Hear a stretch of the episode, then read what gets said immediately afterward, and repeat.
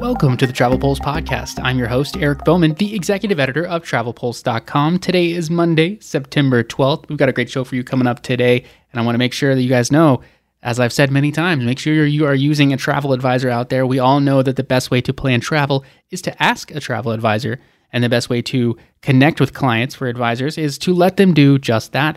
Get social and find engaging, shareable posts, talk travel with prospective customers, and be inspired to create your own content when you follow ALG Vacations at Ask a Travel Advisor ALGV on Facebook and TikTok. Be sure to give them a follow. They have great content on the social channels there. Love that. And speaking of ALGV, we've got the ALG Ascend conference coming up next month, which I will be at, and I hope you will be too. If uh, you're going to be there, give me a shout and let's meet up in person. It would be great to connect. Last year's they had it at Dreams Vista, and I had a golf course view outside my balcony, and I'm just like, oh, I, I want that all the time. I, I, want that all the time. Huge golf fan, huge sports fan. You guys know that. We're going to talk a little bit of sports travel today, too. Really exciting stuff. And now joining me on the show today is Jason Gewirtz, executive editor and publisher of Sports Travel. Welcome to the show, Jason. How you doing? Doing great, Eric. Thanks for having me. Appreciate it. Awesome. Tell our listeners a little bit about yourself and your role in uh, sports travel and your work in the in the sports travel industry. Sure, I'd be happy to. It is a fantastic industry. Uh, my background is in daily journalism. I was a newspaper reporter and editor uh, for almost 15 years uh, until I fell into Sports Travel Magazine at the time. And when I heard about it, uh, I didn't know anything about the, you know this publication existing, but immediately it caught my eye for two of my favorite things in the world uh, sports and travel. And so, Sports Travel is a publication that caters to the sports event industry. Our readers are sports organizations at all levels that have events to organize. So that can be everything from a youth softball tournament all the way up to the NFL uh, Super Bowl or the Olympics.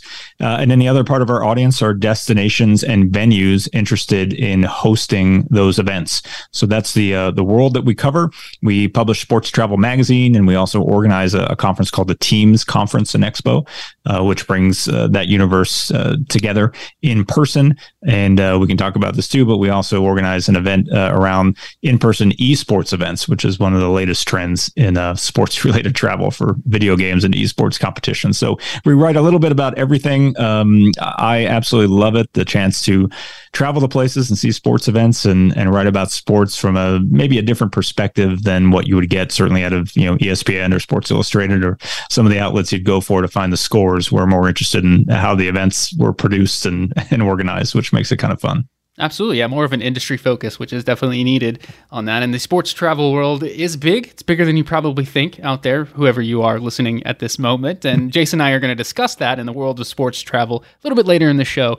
But first, as we do for every episode, in case this is your first time listening to the show, we're going to dive into what's been trending in the world of travel in the last week. And we begin first with some big Disney news.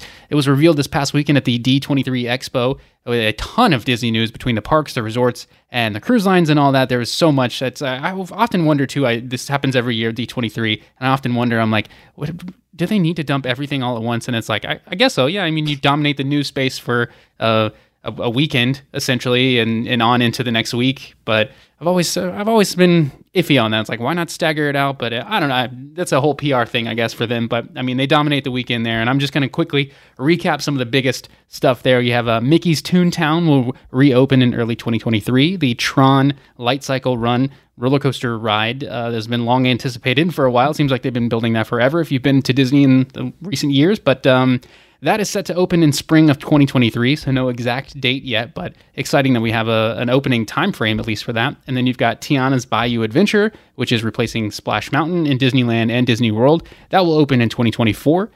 Epcot will have a new nighttime show next year, and the uh, return of the fan favorite Happily Ever After nighttime show at Magic Kingdom will also come back next year. Mickey and Minnie's Runaway Railway will all be co- coming to Disneyland soon too.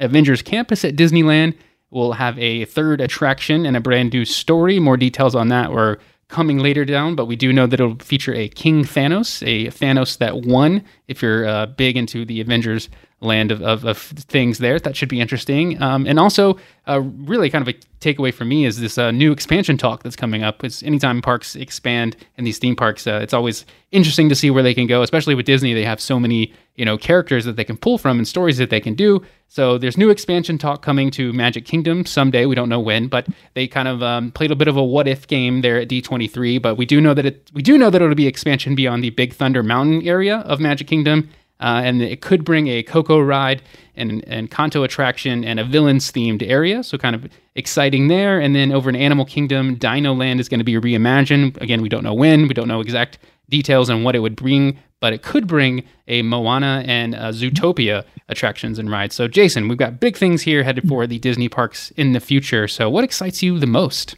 Uh, you had me at Tron Light Cycle. Okay. So uh, I'm of a certain age that uh, I'm kind of looking forward to that one uh, in particular. But I also have a 12 year old son. We are all in on the Avengers and the Marvel universe. And so uh, you kind of had me there as well. That the, anything related to more or less anything on that franchise is big news here in my house. So uh, I'm looking forward to the Avengers activity there as well. Okay, yeah. I mean, I kind of teased my answer a little bit in that the whole expansion talk. That I'm I'm excited about that. I love that you know the new aspects of things. I mean, all this is new, really, too. I'm excited for the Tiana's Bayou Adventure and to see how they replace Splash Mountain. I think that's going to yeah. be really cool. And and that movie didn't have any sort of attraction to it, so I'm, I'm excited for that. I think that will be really good. And that I think that ride needed really needed an update too for a lot of a lot of reasons. Um, but yeah, expansion talk is really exciting. The the fact that you can bring in um, a villains themed area has been something that has been hyped up a lot for Disney aspects of, of, of you know attractions or rides or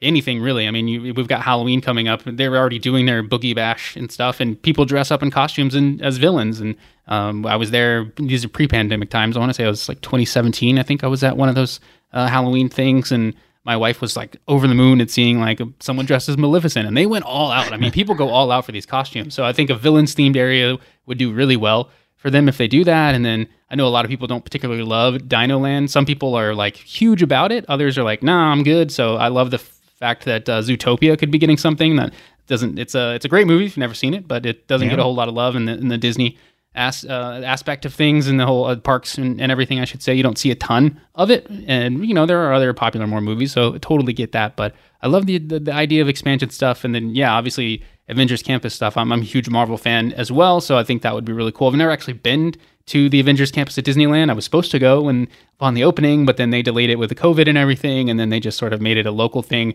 for the media opening, and then I have yet to get out to California on that. I've been in on a lot of trade show uh, travel stuff, so I haven't had a chance to get out there, but I I definitely will sometime next year, hopefully. Yeah, after baby number two comes, maybe we yeah, can convince. That's right. Yeah, we're we're set for a trip to California next year as well. So I'm this is uh, all timely for me as well. I have a feeling some of this stuff will be on our agenda.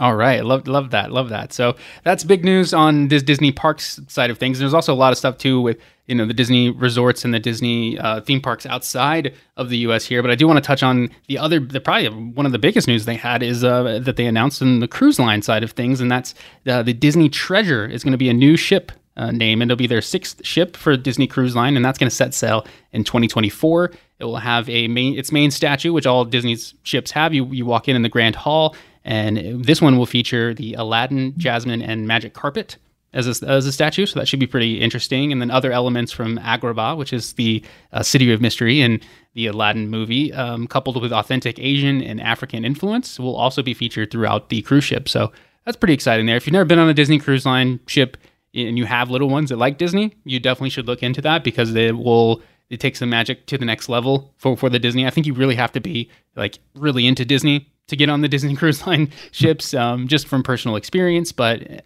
if you you know like Disney a little bit, I think you're still going to have a good time. They they do a really great job with the the family cruise aspect, uh, the side of things. Are you a big cruiser, Jason? No, not a big cruiser, Eric. Uh, it's an interesting area. We it's one area that we don't uh, touch on as much in sports travel, but I'm intrigued by it and uh, just kind of excited to hear, as with all things in the travel industry, just uh, everything coming back. You know, some things have been slower than others, uh, but to me, it just excites me to hear uh, of all these opportunities and and investment, even for a group like Disney. Um, you know, to be putting another ship out there and and just be thinking about the future. That in itself in itself is exciting to me at the moment. Absolutely, and that brings us into other cruise news. Is there other is exciting stuff of, of getting back to normal, if you will? So Viking announced that new uh, four new ships are going to be built um, coming soon, and the final one of those four will come out in 2027, which feels like forever away, but it's actually not. It'll be here sooner than you think. Virgin Voyages has updated its protocols and now will allow all guests. Previously, only 10% of guests could be unvaccinated, but now everyone is welcome. However, unvaccinated guests will still need to provide a negative COVID test taken within 72 hours of sailing or pay $30 to take one at the terminal when you arrive. So these new guidelines go into effect on Sunday, September 18th. And Margaritaville at Sea is offering free cruises to military members, first responders, police officers, and educators. So I've seen various promos of, you know, offering free things to, you know, just the military or just free things to, you know, first responders. That was big during 2020 with the with COVID and everything, but this is lumps everything in there and I absolutely love that. So I'd love to see more cruise lines uh, offer stuff out like this, right? Yeah, absolutely. I, I agree, Eric. why not? I mean, it seems like such a great opportunity and and uh, you can see programs like that expanding throughout the travel industry as well. Absolutely. And jumping over to air travel news, as the big stuff there was United and American executives said last week that the demand for air travel is remaining strong for the fall and the Department of Transportation Secretary Pete Buttigieg believes that airlines will get better by the holidays, saying, quote, I think it's going to get better by the holidays. We're really pressing the airlines to deliver better service. They need to be ready to service the tickets that they are selling. So Jason, your thoughts. How do you how do you think this will shape up in the holiday travel season? Things have been quite hectic over the summer and we'll see what we get in the fall, but I mean it should be obviously less because that is just natural for the time of year in the fall. But holiday mm. season could be dicey. What do you think?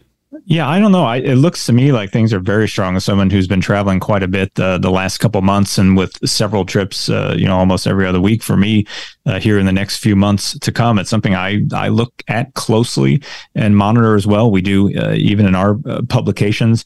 But um, yeah, I mean, anecdotally for me, things do seem to be very strong for the fall, just from uh, the, talking to the worlds that we cover and that we talk about as well. Um, I, I, feel like I've been lucky. I haven't had the experience that I know a lot of people have been having with flight delays and, and cancellations. So maybe it's just a matter of time, or uh, maybe I figured out how to uh, dodge the bullet at the moment. Um, but uh, I'm excited about it. Uh, you know, similarly, like we were talking before, just to even hear talk of, of things coming back and, and being so strong. Uh, yeah, I'm based in Denver, and, and pretty much every time I'm at the airport now, it is busy. There are people traveling. There is no doubt about it. Um, and I, w- I would expect the same to be true throughout the fall as well. Absolutely. I've, been through uh, the airport numerous times this year. Um, August was probably my busiest travel month that I had. And each time, yeah, it seemed like more and more people were getting there. Uh, our sister publication, Travel Weekly, they just ran a story about like airport lounges are also getting like way crowded. I think a lot of travelers have figured out like the benefits of having that and they're paying for it. And then they're, now you're getting there and uh, you're, yeah, I've not paid for an airport lounge. I don't, I don't have that in my expense budget. Uh, I don't think that would be allowed, but as a personal thing, I, I'm also one that I love to people watch at an airport too. So I'm cool with just sitting out in the gate. Um, let me get my regular food, my basic um, meal, you know, fast food or a, or a wrap or a sandwich or something. And then, yeah, I just like to just see what's going on in people. I also play a personal game myself. I'm sure it's uh, it's not necessarily a personal game. Everyone, not everyone plays this. Excuse me, I don't want to speak in absolutes, but I'm sure a lot of people play this game. Is can you spot the spy. So that's one thing I do. Mm-hmm. They, they might actually be in lounges. I don't know, but I'm, I'm sure you can sure you could play that there. But yeah, those are getting crowded. I think people are figuring that out. So yes, airports and airlines definitely getting busier. The demand is there. That's great for the travel industry. But if you're thinking about traveling this holiday season, you you got to book now. don't you should have mm-hmm. booked yesterday. You know, um, according to CheapAir.com's 2022 holiday flight report. Thanksgiving airline ticket prices are up by 25% compared to 2021's average price, while Christmas and New Year's Eve flights uh, have climbed 28%. So definitely jump on that and um, um, book book now if you have yet to do so. Yeah, I'm glad we're hosting Thanksgiving this year, so uh, we've got people coming to us. But maybe it sounds like the year to do that.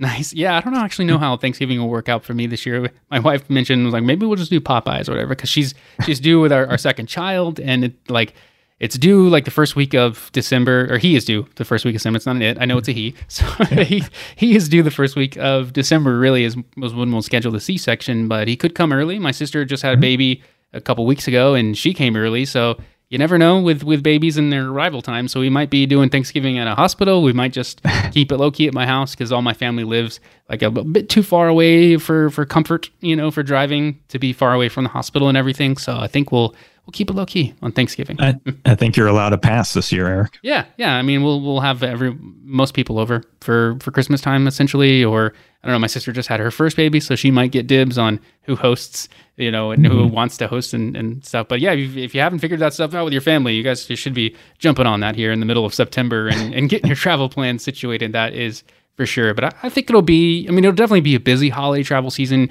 But I think airlines. I'm gonna I'm gonna err on the uh, optimistic side here and, and, focus on the positives and and uh, hope and pray that you know it's definitely not as bad as what we saw Memorial Day weekend. And you know we didn't see that Labor Day weekend. You saw some, but you know holiday time, Thanksgiving. Thanksgiving is always the busiest, so that's going to be a real test of you know how things are at that time. And then you know airlines and airports will have to adjust and accommodate for you know Christmas time, but Thanksgiving is usually busier.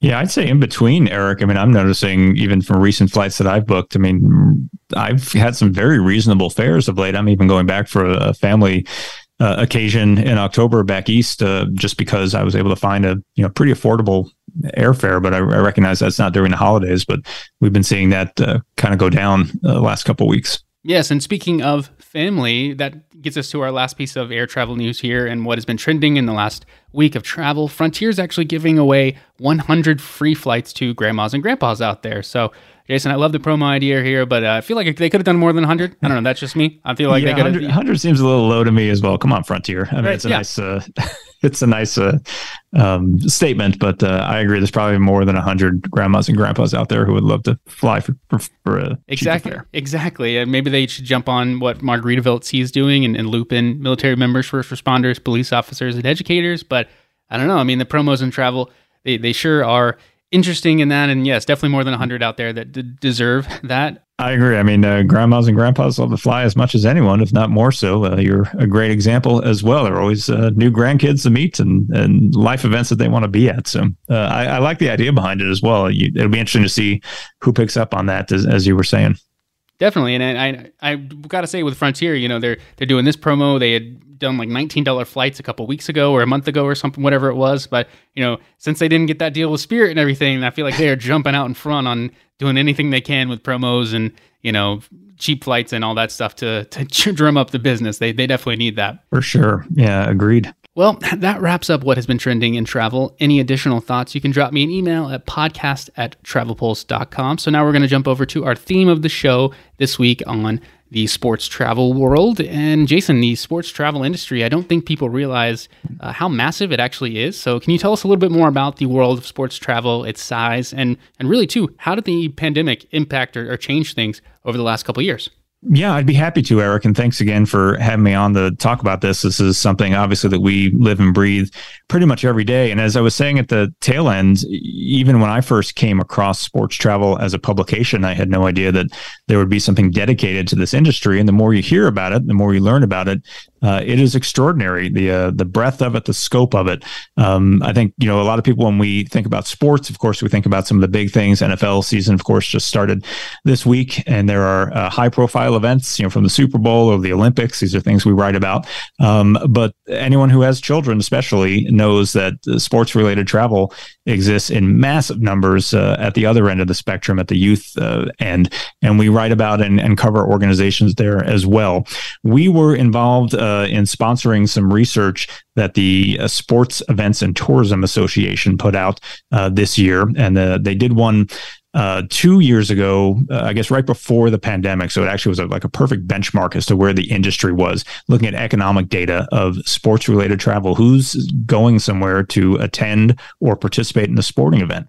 And their numbers uh, in 2019, right before you know the world fell off the cliff there, showed that uh, sports related travel, particularly just at the youth end and at the collegiate sports end, accounted for 45 billion dollars in direct spending. So Ooh they had this benchmark of 45 billion, which is a you know an enormous number. That didn't that study didn't even include uh, professional sports, so that's looking mostly at youth and, and collegiate sports. And so they just redid that study uh, this year, taking a look at what happened in 2020. You know how far it went down, and more importantly, how things started to recover even last year alone, as we still had some restrictions. And uh, of that 45 billion, you know that they had as a benchmark, their study showed that sports related travel in 2021, so last year, was almost entirely caught up at $39.7 billion just in direct spending. When you look at indirect spending, you know, jobs that are created, all, all the other things that come along with that, um, the total impact was close to $100 billion. So we're looking at an enormous industry that covers everyone from you know four year olds playing soccer uh, all the way up to you know the most high profile events that you that you can think of. And what's interesting about our industry as i alluded to it's not just people going to attend uh, a game to watch their favorite team or to be part of um, you know some sort of experience or competition like say the olympics or the world cup just to be part of that. Uh, in a lot of cases they're going to participate themselves. Uh, marathons uh, 5Ks, triathlons, these sort of mass participation events are some of the largest scale, you know, economic events that we write about, where people are going to um, to compete themselves or maybe bring their family along. Certainly, if it's a you know, if it's a, a destination event, if they've qualified for the Boston Marathon, say they're, they're probably not just going to go themselves, they're going to bring uh, the loved ones in their lives yeah. to watch them uh, have this experience and, and stay over and, and, you know, stay a few days before, after all of it. Uh, so it's an enormous industry, Eric, that I think most people don't necessarily think about. You know, you watch a sports event, the Final Four or the Super Bowl, and uh, I think we inherently know that those organizations don't just show up and have their event. These are uh, competitions that are very competitively bid on by destinations. Um, you know, in some cases, you might have 20 or 30 cities bidding uh, for the rights to hold just one event uh, because of the impact that it has. Right. Yeah. It can bring in so many, so many dollar bills out there. And you mentioned, you know, the 21 numbers. I'm really going to be intrigued to see what 2022 brings. And I'm going to have to follow up with you later on this because uh, once those numbers do come out, you know, sometime next year, whenever it is on the calendar stuff for you guys. But I'm going to have to follow up on that because 2022 is a huge year for sports. You know, you've had, uh, we've got the World Cup World Cup coming up later this year, which should be very intriguing for you you know for Qatar and stuff. So I'm I'm intrigued by the numbers on that, and that's good that we're you know you guys are sports travel world is almost almost back to what the, the pre-pandemic numbers are. And you mentioned marathons and stuff too. A lot of people don't think about that. I have a fun story about that. I was uh, up in New York for the New York. I was not running in the. New, I'm not a runner. Let's let me let me let me clarify that here. I am not a runner. I am not a marathoner. Um, when it comes to running, we'll say. But uh, I was up for New York, and I was there because I was getting ready to go on a flight out to Egypt. So we spent a couple days in New York beforehand. Turned out to be the New York Marathon weekend. Uh, obviously, I'm not a runner, so it wasn't aware to me until we got there. I was like, oh, cool. And then it was a Saturday that we were there, and that's you know the bigger race was next day, and and I'm uh, we it's college football season at the time too. This is November, so I'm at a uh, Georgia a sports affiliated bar for uh, UGA alumni are there. I'm, I'm a you know go dogs and everything. If you've listened to the podcast, you folks know that I'm a huge Georgia fan here. So I'm at this bar and it's it's jam packed and Georgia fans everywhere, loving this, having a great time, making small talk with people. Turns out, you know, we, these people here are coming up. They came up for the marathon. That's why they're here. They're going to run in it. Their husbands are running in it. They're there to support them. Small world. Turns out they were my childhood dentists, which oh was ridiculous. It was crazy, but I'm I'm getting off on too much of a tangent there. but it just well, goes to show you, yeah. I mean, that's the power of sports right there. Yeah, and you t- you asked me before you touched on it. Uh, this notion of kind of how sports related travel did during the pandemic. And what was really interesting, obviously, we saw the high pro- profile stuff, you know, when the NBA shut down their season that day on, on March 11th um, the rest of the professional sports world kind of came along with them and and you know stayed shut down for a period of time. Uh, but they were some of the first organizations, just in general in society, to come back online and to figure out a way to do it gradually at first. What was very interesting, Eric, for us, kind of following things, was what was happening at the youth sports level, where to a large extent, outdoor events really didn't take that much of a hit. I mean, we had stories coming back to us just anecdotally from destinations saying that in some cases, uh, for those first few months as things were starting to come back online, some of the only business they had was sports related, uh, youth tournaments, outdoor stuff, you know, softball, lacrosse, things that could be at the time safely held or perceived as, as safely held. And there were cases of, of destinations whose almost entire portfolio of hotel business was sports related travel uh, at that youth and amateur level. Uh, events were still happening. Uh, kids were still traveling, families were still traveling. It was amazing uh, for us to, to see that and track it. And as things started to come back online, even when you think of a venue like a convention center, which obviously is built to host meetings and conventions, some of the very first events that were coming back to those kinds of venues were not meetings and conventions; they were volleyball tournaments. Um, you know, in some cases wow. with tens of thousands of kids rotating in and out. You know, on on schedules that were uh, changed and and adapted again. You know, with safety and protocols in mind. But yeah. uh, as we saw major conventions slow to come back, a lot of these convention centers were hosting uh, events like volleyball for 30, 40,000 kids over, over a weekend. So that was certainly encouraging to us uh, in the world, you know, the specific world of travel that we cover, just to see that uh, happen and to hear the surprise from uh, other colleagues we have on the meetings and convention side, uh, you know, cover the industry saying there was what kind of event at the convention center? Yeah, that's... and, and it was it was amazing to track. So uh, it was it was fast to come back, and you saw that too, even at the professional level. I mean, more gradual uh, for sure, as we saw you know the different protocols and percentages of fans that were allowed and all of that. And of course, as we talk now, pretty much everything is back up and running uh, at this point. But it wasn't wasn't always that case. Crazy, right? Yeah, but I mean, the, the you wouldn't think, and a, whole, a lot of people out there probably don't realize. Um, youth sports, you know, really dominates the the sports travel scene out there, and it's more than just the summer. Obviously, the summer is going to be really busy because kids are not in school, but you know, it's it's crucial as you mentioned to the hotel hotel chains out there, and it was during the pandemic times, and it still will remain as we move forward. And the big stuff right now, though, is football season, as the NFL just kicked off this past weekend. College football has been out for for two weeks now. Well, three weeks technically if you count week zero, but it is uh, week three on the, the calendar of of the college football season coming up. So, just how busy and important is football to the overall world of sports travel? And because obviously it's you know it's America's number one sport. So when you think of the sports travel world that we're talking about here, I mean you've got airlines they add new routes for college football and NFL games. You don't really hear that about others, you know. Uh, it's true. So uh, football, make no doubt about it. American football is is king here. Um, we see it even in the stories that we write. And interestingly, during the pandemic, some of our most viewed stories uh, at our website, sportstravelmagazine.com, were stories we did about uh, NFL protocols. Uh, if you remember, there was a hodgepodge there uh, for a while yeah. of stadiums that were completely closed or partially open. Everyone had their own regula- regulations, and we tracked those. And the uh, the amount of interest we got from consumer sports fans who suddenly were finding us as an outlet, um, who wouldn't necessarily otherwise be interested in the you know the nuances that we write about the sports industry, were very interested to uh, hear about you know whether they could uh, attend a game in any particular city.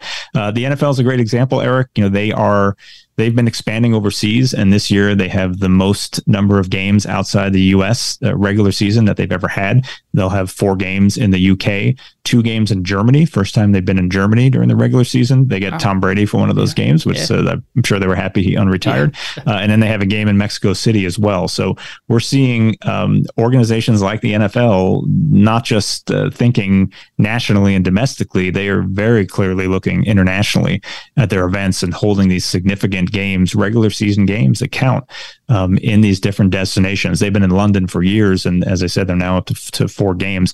Um, and the same is true, of course, with college football. Congratulations to you with your embarrassment of riches at Georgia. I'm a graduate of the University of Colorado. We're two games into the season. Our season is more or less over. Um, so, uh, but it's one of those things, Eric. We talk about it all the time, particularly with college football in the U.S.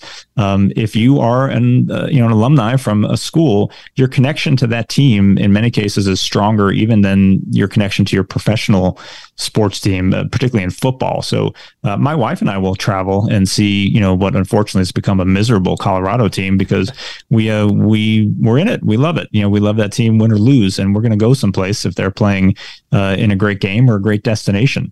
Um, and you know, certainly for a team like yours and, and Georgia, as you mentioned, we see airlines uh, that we really don't see in almost any other sport um, changing their routes during football season uh, around the big games to uh, where they know that certain teams have incredible fan bases that travel. Um, you know the the best traveling fan base. And we had a researcher on recently who studies these things. Uh, may not come as much surprise, uh, but Notre Dame. Uh, that's why you see Notre yeah. Dame play so many games outside of South Bend in neutral sites. They are you know by far the fan base with the the most people who travel. Um, and it's a real deal. And you see airlines, uh, you know, directing their their routes accordingly, which is amazing. We don't see that in very many other sports, if any. Right? Yeah.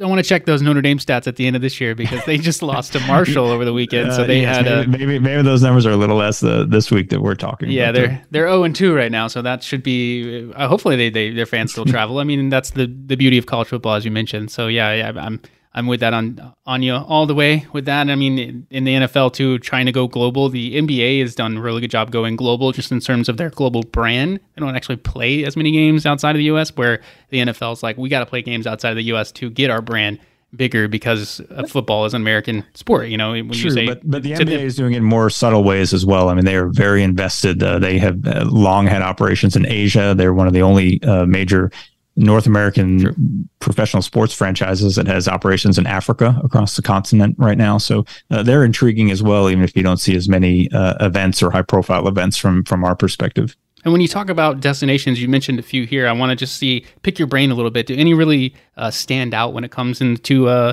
the world of sports travel? Obviously, you have your big NFL teams or your big your big cities are going to be big draws for the big team names. But I'm curious, you know, because we talked a lot about you know the youth sports side of things. Really mm-hmm.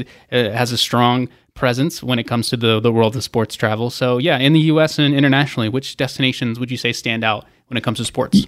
Sure. Well, I mean, obviously, we track the big events and the, the big global events. You mentioned the World Cup earlier. As you know, in 2026, the World Cup is coming to North America. So there are 16 cities, including 11 in the U.S., uh, that were just recently selected out of a you know a larger subset. Uh, it was a very big story for us, just following that horse race to see which destinations um, got the hosting rights for the World Cup. And of course, in the U.S., those are your usual suspects. You know, L.A. and and New York uh, and Dallas uh, and the like. But then you have cities like Kansas City, you know, which was awarded uh, one of the rounds of the World Cup. That's an enormous opportunity uh, for Kansas City. It's four years out, um, but their leaders are already having daily meetings, you know, about organizing those four or five, you know, the games that they're going to get uh, four years from now. It's that big a deal for them. Uh, but you mentioned youth sports. I mean, that's kind of where the arms race is right now, if you will, Eric.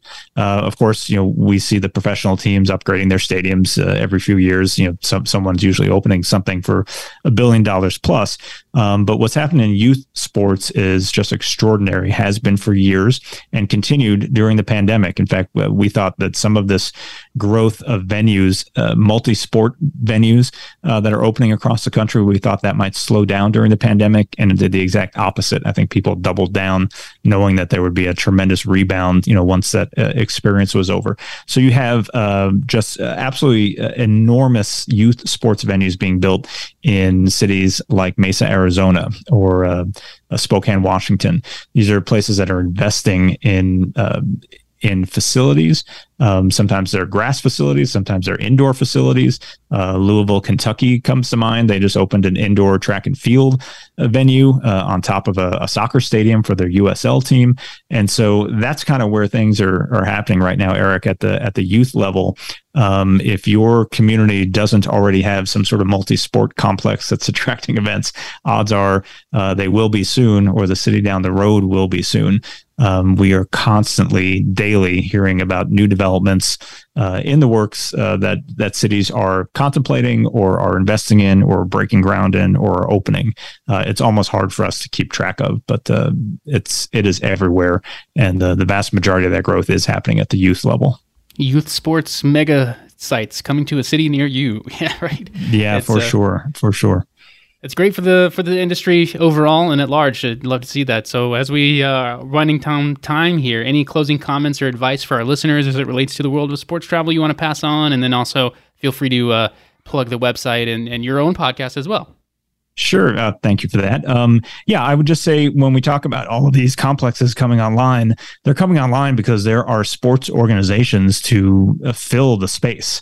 And so, you know, we just continue to see all of this grow pretty much at every level. I mean, the uh, the professional leagues are one thing, and uh, you know they have tremendous marketing arms, and and they do just fine. And we're in football season, and you can just tell we're in football season right now just from conversations you're having at the grocery store. Um, but all of this is happening at the collegiate level. If you follow collegiate sports, it's blowing up right now as as they are uh, becoming more and more professional organizations at that highest level. Your Georgia Bulldogs pretty soon will no longer be playing for the NCAA; they'll be playing for the SEC Corporation or whatever it becomes uh, outside of the the confines of the NCAA, and we see it at the at the youth sports level uh, most of all, and that is because there every year are new organizations that are coming online that have events that need uh, homes for those events, and they are filling these venues. Uh, it's one of the things we do at our teams conference that I mentioned. We connect all these rights holders with destinations and venues. Our conference this year uh, is coming up October 24th through the 27th in Oklahoma City, uh, which is terrific for us. We have a partnership with the U.S. Olympic and Paralympic Committee that does programming just uh, on Olympic sports, which we haven't really talked about. Um, so that is tremendous. Our uh, our magazine, sportstravelmagazine.com, is our website. We post post stories on this industry daily, uh, longer features. We also have a podcast, the Sports Travel Podcast that you mentioned, uh, where we bring in leaders um, of the sports events industry. So, you know, for your audience, uh, from a travel perspective, I think they'd be surprised and and find some interesting angles, especially if they're sports fans of uh, of sports events, maybe from some ways that you wouldn't necessarily think about them. Love it. Thank you so much, Jason. I really appreciate you taking time to jump on the show, man. Thank you, Eric. Thanks, Eric. It's been an absolute pleasure. Thanks for having me on. Absolutely. That's all the time we have for this week's show. Thank you guys for listening. Have a great week.